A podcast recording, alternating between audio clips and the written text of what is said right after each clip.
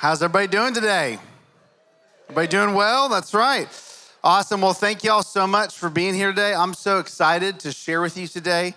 And honestly, one of the things I'm most excited about is that it's a family service Sunday. Because uh, I know uh, when we all get to encounter the presence of God together as families, and when I say families, I don't just mean your individual unit, I mean if you are a spiritual aunt and uncle or a spiritual grandmother, grandfather, or uh, whatever that may be, just know that for, for us, when we look, when I look around, I don't see just my own family, I see the family of God, right? And so I just want to encourage you guys that that uh, is one of the reasons why we do this and have kids in the service. This is how I grew up, folks, too. So be thankful. we also do provide kids ministry. We used to have, we used to, well, growing up, it was always every Sunday I was in church with my with my mom and my brothers, and we would go to church all together and then go to kids' church. So just to encourage you, part of this, even in this setting, is just so that they can hear the word of God as well and also worship together. Amen. Amen. So all right. I'm going to go ahead and jump in. So, we are in a series called Make Us One. And that's not just a series, that's also our vision for the next years. That God, is our prayers that God, would you make us one? And that comes out of John 17, uh, verses 20 and 21, where it says, My prayer, this is Jesus talking, and he says, My prayer is not for them alone. I pray also for those who will believe in me through their message, that all of them may be one, Father, just as you are in me and I am in you may they also be in us so that the world may believe that you have sent me. So we want to be one. We want to be one with God, one with one another in community, and uh, so that the world may know who Jesus is. That's our heart today and in this series. But why are we in the book of Ephesians? Why are we doing this in Ephesians? Well, Ephesians, almost more than any other book, is like a blueprint for how to walk in unity in the church, for what it looks like to do relationships among people. Uh, and for the past two weeks, our lead pastor, Joe Polino, he's been leading us kind of in the background of Ephesians. He's been giving us all the lead up to what did it look like with, when the church in Ephesus was planted, to what happened there after it was planted, kind of what's the background story, and what did it look like culturally in Ephesus as well. Um, and if you remember, based on what we read, Joe pointed out a few things. He pointed out uh, two weeks ago that one of the things that the church in Ephesus was marked by was hunger for God, right? Humility to receive, and Holy Spirit power. Hunger for God, humility to receive, and Holy Spirit power. And then last week, he talked about the Ephesian church growing and spreading through miracles, through deliverance, and through communal repentance. Uh, which is just awesome to see that. So, we've seen how the church has grown and has spread. Um, but an emphasis that's in my heart for today uh, is this. Well, I'm going to start out. So here, here we go today, y'all. I have an outline that is about seven pages long, which is my shortest outline to date. So be proud of me. Be proud of me. I know this is a family service. It's not lost on me, uh, but I also want to speak the word of the Lord and what He's going to do. So I'm going to go by my notes as best I can. And for the rest of the time, I'm going to let just the Spirit speak, I think, as He prompts my heart. And so I just felt prompted as I was talking. So, an emphasis for today is, is this. We're talking about make us one, bring unity, Lord. I want everyone to lean in for just a moment. God is on board with that message. Did you hear that? God is on board with unity. Why is He on board with unity? He wants Jesus to be made known right? And what Paul is doing here in this passage, I, I, sense a fresh invitation from the Lord for this morning that he wants to do a work of identity. So, Paul's writing this letter to the church in Ephesus. Oh, I'm getting, I'm getting off my notes. It's okay. Uh, Paul's writing this letter to the church in Ephesus. It's a brand new church plant. If you remember from what Joe was talking about just a few weeks ago, Ephesus was like a New York City or like a Seattle. It was this cultural hub filled with all sorts of debauchery, even worse than maybe what you might picture in Seattle or in a New York City or in a large city like that. All sorts of uh, things that I can't go into right now because it's a family service, and that's okay. But even within the temple of Artemis, this temple that was there in the city it was literally they had they had temple prostitutes that would go and do their work there and i don't need to say much more they, they didn't have family friendly services at the temple of artemis right in ephesus it was a city filled with people that were not just sinful like everyone is, but they were tied up in idolatry in every way. And so Paul is writing this letter to them, and it's not even, it's not, it's like six to 10 years after Paul has planted this church in Ephesus. And he's writing to them, encouraging them in who they are. And that's what we're going to get into today. And I, I feel like there's a way that we're going to do that. And it's basically, we're just going to follow the text this morning because I think God has something for us in just what, in the simple things that Paul says, even in the beginning, opening greeting, that God wants to do a work in our hearts this morning. So, um, this is no secret, but most of us in the room, I would venture to say, at least if you're of my generation, most of us in the room have some sort of father wound, or we have a father that didn't do it right, that got it wrong in many ways. Right? Not always. We have some. I know there's some good fathers, and I know there have been, but for so many of us, a lot of them got it wrong, or they maybe got it wrong and they didn't repent. They weren't walking with God. So there was no apology, or there was no forgiveness, there was no reconciling. Or perhaps you didn't even have a father who is present. And for us, I recognize so much of hearing about God the Father today that we're going to talk about is tied up to our earthly relationship with our Father. And I just want to say to you, God wants to do away with anything that's not of Him today in your heart. Anything that's a remnant or that's a way that you view God based upon who or, or how your earthly father treated you, God wants to do away with it. He wants to keep the good things and let that be an example to you, a physical, tangible example. And he wants to take the things that weren't of God and he wants to put them away and he wants to come in instead and he wants to be your heavenly father today. That's God's heart for you. And I can say that confidently today because that's what he's done for me. And I don't say that, I don't say that in, in boasting. I say that in, in genuine, just overwhelming overflow of thankfulness to God for what He's done in my heart and in my mind, in my life, that I don't operate out of those wounds anymore, that instead I operate from a place of confidence and a place of security in Him. Does that make sense? Do I always do that? No. Do I have to fight for that? Absolutely. You better believe it. Even leading up to this sermon, I felt attacked this weekend just in my own in my own confidence and in my own. Hey, Donnie, you don't have what it takes. You don't even know what you're talking about. You're God the Father. You're talking about the Father. You didn't even have a father. All these feelings in my heart that came up, like really.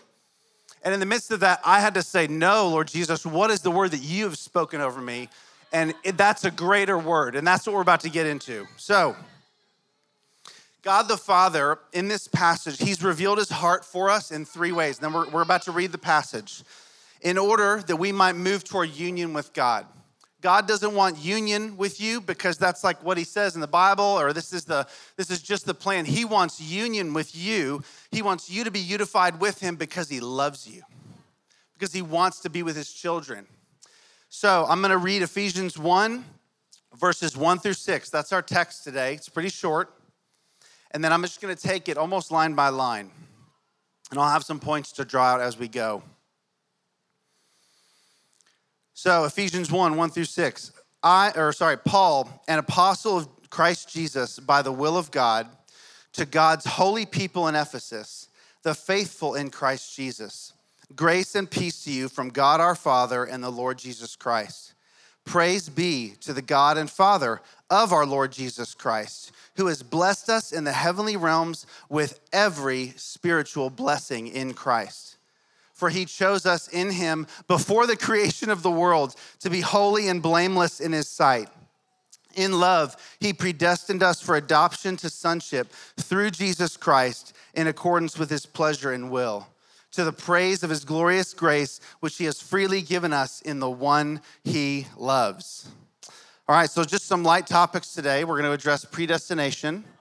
Uh, we're going to address adoption to sonship. Uh, that does include biblical language, women, but ladies, I'm sorry, get over it. It's not offensive to you. Part of this is this is biblical language, and it's meant to communicate to a group of people uh, about basically the, the heir situation, the sonship, what sonship meant back in the Bible. So we've got that issue. You know, so there's there's so many things that this passage in the history of the church has been divisive at times. And I, I think I felt the weight coming into this today because we're talking about unity. And I thought about, man, there's so many opinions and like different denominations exist because of this passage and other passages talking about predestination versus the will of God versus free will all these different things. So it's uh, so I just want to say at the outset, I'm so glad to avoid all those controversies by speaking about the love of God today. I'm just kidding. I'm just kidding. We are going to deal with those. We're not going to skirt the issue. We're not going to skirt these issues. But genuinely, I think for far too long, this passage has been something that's divisive rather than something that's meant to deeply encourage you more than you've ever been encouraged. That's what I believe. So we're going to go with that. So, first up, Paul, an apostle of Christ Jesus by the will of God. If you can bring up the next slide, it has some of them highlighted. There you go. By the will of God, that first phrase. Uh, who, who knows between the writing of Ephesians and when Paul was converted? Who knows how many years have elapsed? Any Bible trivia nerds in the room? I had to look it up. I didn't know. 26 years. From the time that Paul was converted to the time he's writing this in prison in Rome is 26 years. Now, if who, what Paul was doing before this, his name was actually Saul, and he was hunting down Christians, believers, for their faith and persecuting them. Sometimes, in the case of Stephen, uh, who, who was martyred, he was holding their coats, saying, I'll watch after your jacket while you stone him that Paul's mission was to eradicate Christianity. He was a Pharisee, a religious zealot, so to speak. Man, he that they followed the law. It was all about performance. This is who Paul was. And then, if you remember, Paul tells this, it, the, the, the story is documented in Acts, and then Paul tells it two different times after Acts 19. And it's just this beautiful story of how God came in and just broke into Paul's life. He's on the road to Damascus and he has this vision of God, of Jesus. Jesus basically says this voice comes from heaven and says, Saul, Saul, which was his name at the time, why are you persecuting me? And he has this incredible encounter with God. And then 26 years later, Paul has been one of the chief apostles for the encouragement and the building up of the church. Like, isn't that amazing to you? So he's so that that's the first line. Paul, an apostle of, of, of Christ Jesus, not by his own will, but by the will of God. Then he says this. So just log that in your mind. Paul's journey to God's holy people. The next line it says, in Ephesus, the faithful in Christ Jesus. We just talked about who these people were and what they were coming from. And this is only six years later, six to 10 years later. And now Paul is calling them God's holy people, to the faithful in Christ Jesus. Like, that's incredible, y'all, that just in six to 10 years, this is what Paul is calling them. And it's not because they've performed this, it's because this is who God sees them to be. Did you hear that? The church in Ephesus wasn't getting everything right. They weren't perfect since Paul had planted it. That this is who God sees you to be. That he sees you as God's holy people, the faithful in Christ Jesus. And he's beginning opening this letter with identity. Here's who you are. This is who you are. Does that make sense? Okay, and so this is when we look at the Ephesian church, we don't see something like this far off, distant church that we can't understand. I imagine Paul's letter to Dallas would be very much the same. He would say, To the church in Dallas, God's holy people to the faithful in Christ Jesus, that you are called faithful. You are called God's holy people if you believe in Jesus. Do you know that, church? And then the very next line, this is our first point grace and peace to you from God our Father and the Lord Jesus Christ. So he says, Paul, an apostle of Christ Jesus, by the will of God, to God's holy people in Ephesus, the faithful in Christ Jesus and then he says, Grace and peace to you from God our Father and the Lord Jesus Christ. This is the opening lines of Ephesians. I don't think this is simply a greeting, right? I mean, Paul could have chosen anything.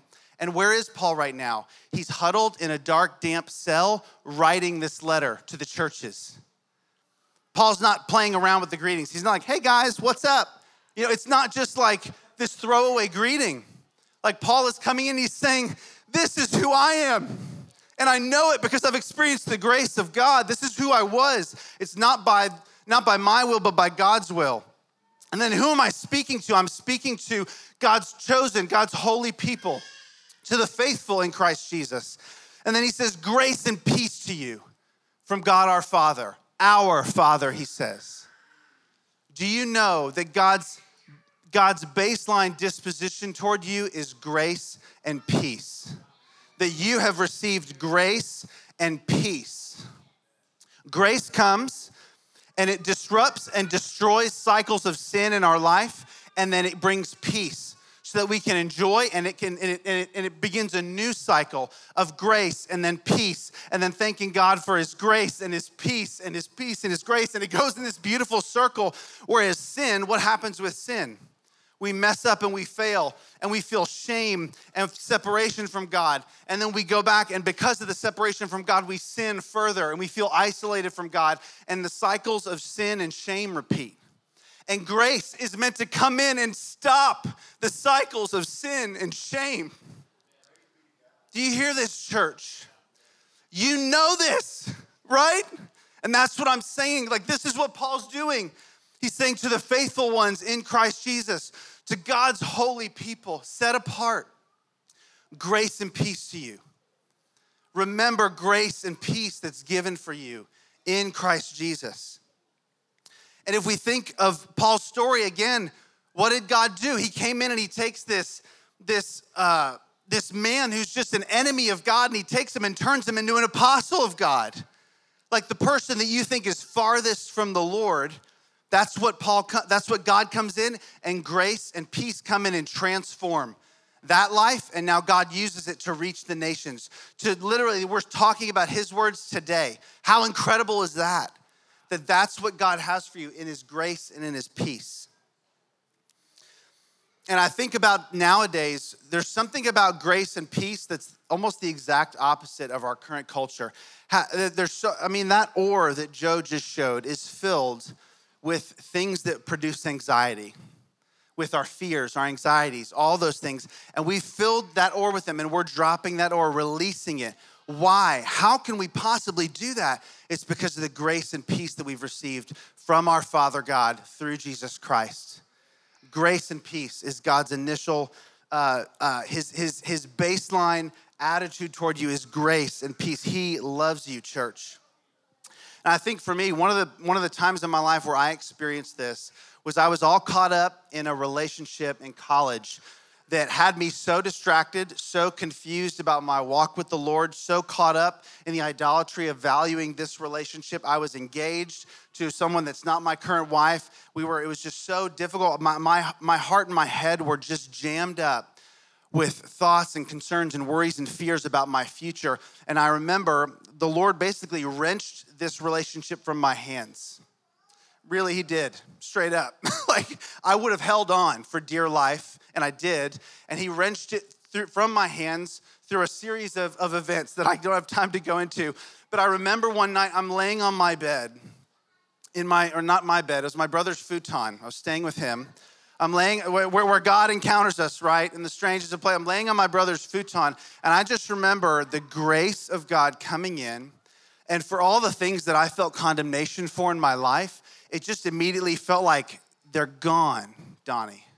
Like, I've given you grace. I love you. And I received this grace. And what came over me in the moment was just the most deep peace I've ever felt in my entire life. And what came with that after that was just this tranquil, like clear thought about everything that just happened over the last three years of my life because I felt so gunked up about it. I didn't know how to process it. And from grace, I received grace, which brought peace, which brought just so much clarity in my heart that I felt like I got a download of relational wisdom uh, about how to even do relationships that I, I took that into my current marriage things that I learned almost it felt like in that moment about the heart of God and about what true love is and about what it means to, to be in a relationship and follow Jesus, all these things. And God did it through grace and through peace. Amen, church? Okay. All right, that's just the greeting of the letter. That's just the beginning. That's just the hey, how are you doing? But with so much more depth than just a hey, how are you doing? Paul isn't doing this. So, what we have coming up and what Paul begins to go into and what we're going to be in over the next few weeks is what some commentators call the praise cry or the cry of praise. So, Paul, um, remember, picture this Paul is writing this letter to the Ephesians. He's in prison, he's chained to a Roman guard. And this is not a modern day prison with air conditioning and a pillow and some TV and things like that. This is a damp, dark, hole in the ground cell. Joe showed us a picture of it last week uh, in Rome, the, the, the spot that they think was, was the likely place that Paul was held. And he's sitting down and he begins to write because he's so filled with just uh, uh, this, this desire to do this. He, he begins writing a chapter of a Reformed theology systematic textbook, right? Is that what? No. Like, this, what Paul's writing here is not a textbook. This is a letter to his friends to the people that he invested in not just six, ten years earlier. And now Paul's in this prison. He doesn't know if he's going to get out alive. He's made an appeal to Caesar, so he's waiting to be brought before Caesar. And in this moment, he's like, I may not ever see them again. What do they need to know? Like, what do they need to hear from the Father heart of God to reset their identity? What do they need to know about God and who He is and how He feels about them? How do I need to begin this letter? And just what erupts out of Paul in that moment is just praise for God and who he is. He just begins to praise God. And he said, and so verses 3 to 14 is one, we're not even going, going to read uh, all those. We're going just to verse 6. Verses 3 to 14 is a 202 word sentence in the Greek. Ever made a run on sentence? Paul's got you beat. Like he loves to do run on sentences. But this one, it's the longest sentence in all of Scripture. It just goes on and on and on without punctuation because Paul, uh, one commentator said, this is theology set to music, that Paul's just praising God for who he is. This isn't dry, uh, stale theology, and that's not a shot across the bow for theology. I love theology, I'm so thankful for it. But what but what this is not, this is not something to be picked apart and go, okay, how can I do this? And God, what are you doing here? And how, how can I, in my human mind, figure it out? This is an encouragement to the saints that this is your identity. This is what God says about you. And we're about to get into that. So, um, the second point today so, first point was that God has revealed his heart for us through his grace and truth for us, or sorry, grace and peace for us. And the second point is God has revealed his heart for us through uh, in the fact that God the Father has blessed you that God has blessed you. So, verse three, as he begins this, pra- this cry of praise in, in this letter while he's in prison, he says this Praise be to the God and Father of our Lord Jesus Christ, who has blessed us in the heavenly realms with every spiritual blessing in Christ. Did you know that that's yours today? Every spiritual blessing, every one what does that even mean? It's kind of like it begins to blow our, your mind a little bit to think that you have been blessed by God the Father with every spiritual blessing in Christ. That every single possible thing that you could have as a son or a daughter in God's family is yours, church. Like this is how God feels for you, and He's blessed you in this. So it says this. What does it mean? He says, in the heavenly places, or he says, um, who has blessed us in the heavenly realms with every spiritual blessing in Christ. So, heavenly places, uh, Sam Storm says this in a commentary. He says, Heavenly places is a reference to the unseen world of spiritual reality. It is the unseen spiritual realm in which we enjoy God's presence, commune with Jesus, and wage war with the enemy. So, in this place, in the spiritual realm, the place where you feel attacked from, the place where you feel uh, the enemy coming and trying to steal, kill, and destroy your identity and who you are in Jesus, that God has given you every spiritual blessing in Christ Jesus. That's amazing, church, that you have been given this, that you've been blessed by God. It's so incredible. It says in Ephesians 6 12, for our struggle is not against flesh and blood, but against the rulers, against the authorities, against the powers of this dark world, and against the spiritual forces of evil in the heavenly realms. There's that word again in the spiritual realm. Every spiritual blessing. So, what does that mean? What does every spiritual blessing mean? It means that you've been given authority over your sin.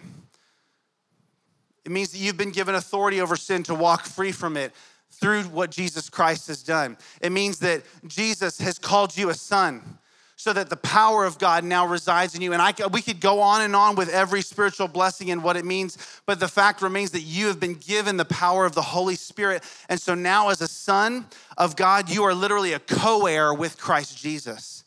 Did you know that, church? That you're a co heir with Christ Jesus, that God loves you and He sees you and He calls you His son. That this is this is the the when God sees you, He calls you blessed. He has not cursed you for so many of us, I, I, remember looking back in my own life, and the, the primary thing I was dealing with was the curse from my father. Was looking back and going, man, did he want me? Did he desire me? Was I loved? Why did he leave? And he left for the most awful reasons. He wanted success. He didn't. His success for him didn't mean a family. It didn't mean a son. It meant money. It meant the fame. It meant power. It meant the things that he could seek.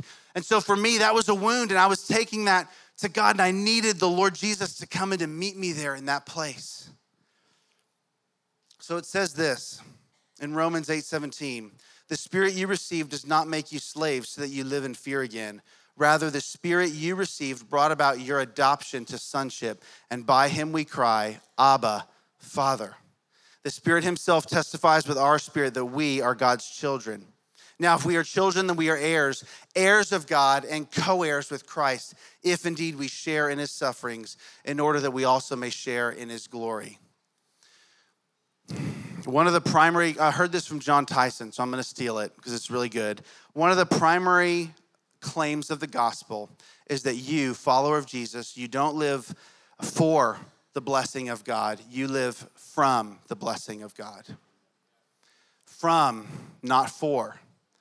So, do you be righteous and do righteous things in order to get God's love? No, you live from. You are loved. You are called righteous. You are blessed. You are brought near in God, and therefore righteousness is an outflow of it. You do not earn the grace of God. You don't do you don't be righteous and do good things in order to get the grace of God. You've been given the grace of God, and therefore you live out of that place does that make sense? From, not for. We, we live from God's blessing, that we are in a place that He speaks. So the, the word blessing means to speak well of. Isn't that amazing that God looks at you and He speaks well of you today because of what He's done in Jesus? And it's so hard to get this in our minds because we live in a culture that's so performance and anxiety driven. I was reading a stat, something like among young adults, I think it's 35% suffer with something that's like this debilitating uh, anxiety that makes it feel like they can't even do normal things at work. That, that there's, uh, there's a whole kind of therapy culture that's grown up. And I'm not knocking therapy. Therapy's awesome. I've been to therapy myself, it's great. But God's heart for us in this is that we would walk free from anxiety, that we would walk free from these things, and that we would be able to walk under His sonship, under His blessing the blessing is, of God is for you today. Um, and I think the thing that's funny to me is that I'm always, this is the one area of blessing that I'm always trying to convince my children of that I'm for them and not against them. So, like eh, almost every weekend, we'll have ice cream or do some sort of dessert. And every single weekend, the same conversation happens which I, I, go to give my children ice cream and they have some and then they're and i try to be generous with my portions my wife uh, calls it an italian portion because i'm italian. I grew up with an italian family and so it's an extra it's, it's way too much most of the time for a child. And so i'll give my child this italian portion which is slightly offensive to italians but that's okay. I'm italian it's fine. So we would I would give them this big portion, and almost every time they get done eating it and they, they say, Daddy, can I have more? And I go, oh, guys, you're gonna be sick to your stomach if I give you more, so no. And inevitably they're like, oh, but daddy, please, just a little bit more, just a little. And I've given in before, and what's the, the very next cry after that is, my tummy hurts, daddy, my tummy hurts. And they feel sick. So my children are constantly feeling like when I put boundaries around them, that I'm not for them. Or Alder the other day, I was like, buddy, it's time to take a nap. And he just, he collapses on the floor. And he's like, no, I don't need it's like, I think you've proven my point by the way you're ask, acting right now. And it's constantly my heart for them is I want blessing. I want them to be rested and clear of mind. I want them to thrive.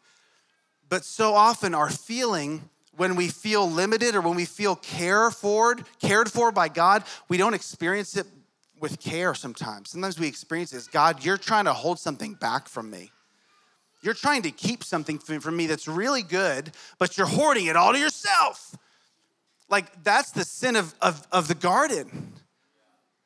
That's the assumption and the belief that we began with in Genesis is that, man, this apple, oh, it's a delight to the eyes. It looks good for food. It's gonna be so delicious.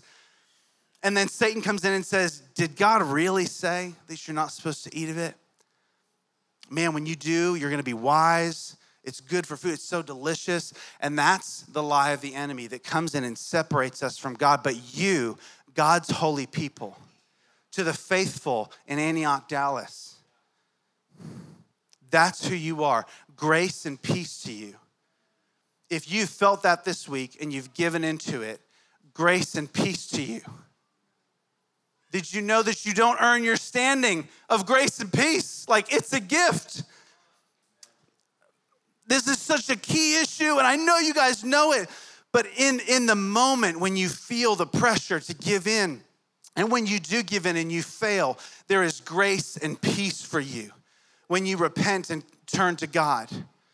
That's what we're talking about. When we talk about union with the Father, I want to be so unified that when I sin, I immediately turn to Him. I go, God, please forgive me. Would you help me? I know you do forgive me. Thank you, Father. And I'm back in unity with Him. That fast.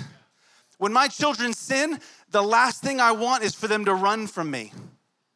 I quizzed Addie the other day. I said, Addie, let's say I tried to be funny with it. I said, let's say you punched Jake in the face at school. Jake is one of her classmates, and she started giggling and laughing because she would never do that. But she was like, punch Jake, ha, and, and because we've had some problems with Jake, but that's okay. So I said, what if you punched Jake in the face? What, what would you want me to do? Or I was like, what would daddy want you to do when you got home? And she goes, um, say sorry. I said, well, that's when you do it to Jake, when you punch him. And you're not going to do this, but if you did, you would, uh, you would, I would want you to apologize, right? And she goes, yeah. And I said, well, what would I want you to do as soon as you got home? She goes, tell you about it. And I said, why? Why do I want to know? She said, um, she goes, so that we can go through, walk through discipline. I said, yes. I said, why do we have discipline? Why do we talk about discipline? And why does daddy talk through that with you? She goes, Because, uh, and we literally, I say this to her every time we walk through discipline. I end it with, I want you to know I love you so much. And the reason we have discipline is because I love you so much. And my, even my child is that forgetful.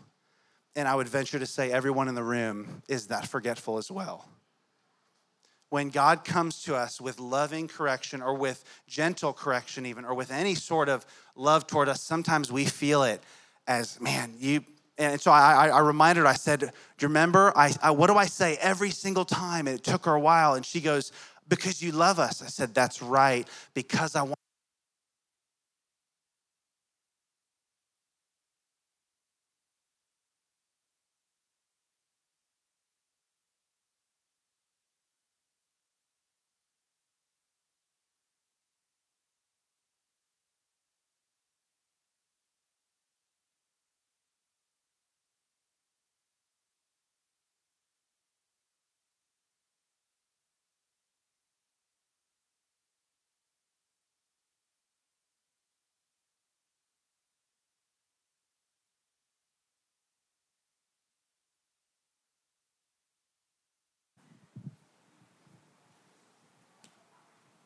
All right. Thank you, Joe, for your uh oh. There we go. All right. Where was I? God the whoa, God the Father has chosen you. He's not rejected you. So, verse 4 says this, and then I'm going to wrap it up. I'm going to make this part short, honestly, because it's not even the most important. Uh, it is, but it is the most important because it undergirds everything else. So, uh, Ephesians 1 4 says this For he chose us in him before the creation of the world to be holy and blameless in his sight. In love, he predestined us for adoption to sonship through Jesus Christ, in accordance with his pleasure and will, and to the praise of his glorious grace, which he has freely given us in the one he loves. So we could sit here, we could go into an explanation of the doctrine of, of election and what that means and all this different stuff. What my heart for you today is this Do we see clear evidence of the doctrine of election in Scripture? Yes, we do. Do we see clear evidence of the outworking of free will and people's choice involved in that? Absolutely, yes, we do. That's why the argument's been going on for millennia now as to which one it is. And I believe, and I want to lean into, along with the mystics of the church, church tradition, is that there is mystery in our relationship with God, correct? Can I understand all things in my infinite 36 years of wisdom? I mean, seriously. Sometimes the things that we think we can wrap our heads around just shock me. And there's a certain point in my walk with the Lord that I need to get on my knees and thank God. Because the reality is this He chose me. When I get to heaven, I will not stand there and be like, hey, everybody, what's up? Like, I'm so clever, I'm so smart. Do you remember when I saw God and I recognized him as good and holy and I came to him? Man, I'm so great. When I get to heaven, I'm gonna be on my knees. I'm gonna be God, saying, God, thank you. Thank you for seeing me. Thank you for the when I rebelled against you and ran from you, you pursued me.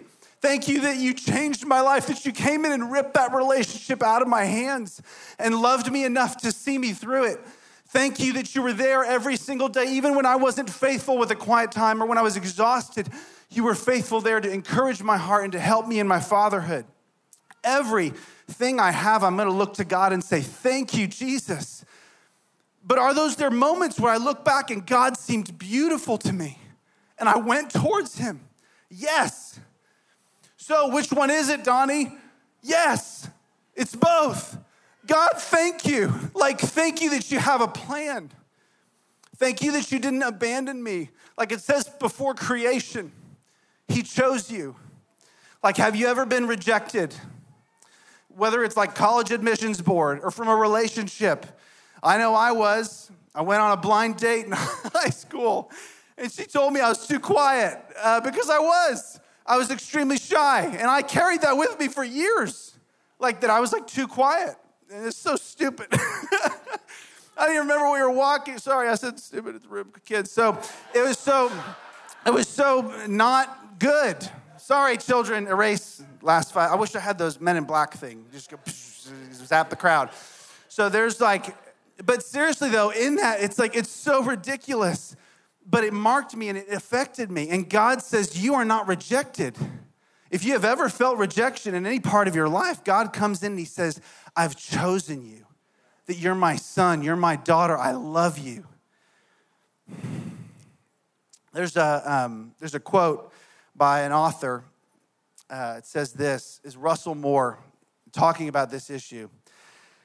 He says, God is not some metaphysical airport security screener, waving through the secretly pre approved and sending the rest into a holding tank for questioning. God is not treating us like puppets made of meat, forcing us along by his capricious whim. Instead, the doctrine of election tells us that all of us who have come to know Christ are here on purpose. That there is a reason that you have been chosen, that God loves you, that there is a purpose for Him having you here, that you're not an accident, that God chose you and He loved you before the foundation of the world. That is the point. And remember, that's what Paul is writing to his friends. He's saying, Remember that you're chosen. Remember that God loves you. Remember that God has, has a purpose for your life, has meaning for your life, that you are not an orphan. And it says this, 1 John, in 1 John uh, 3 1a says, See what great love the Father has lavished on us, that we should be called children of God. And that is what we are.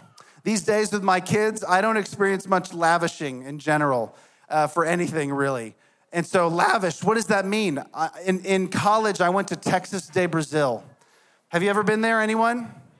I didn't know what it was when I first went.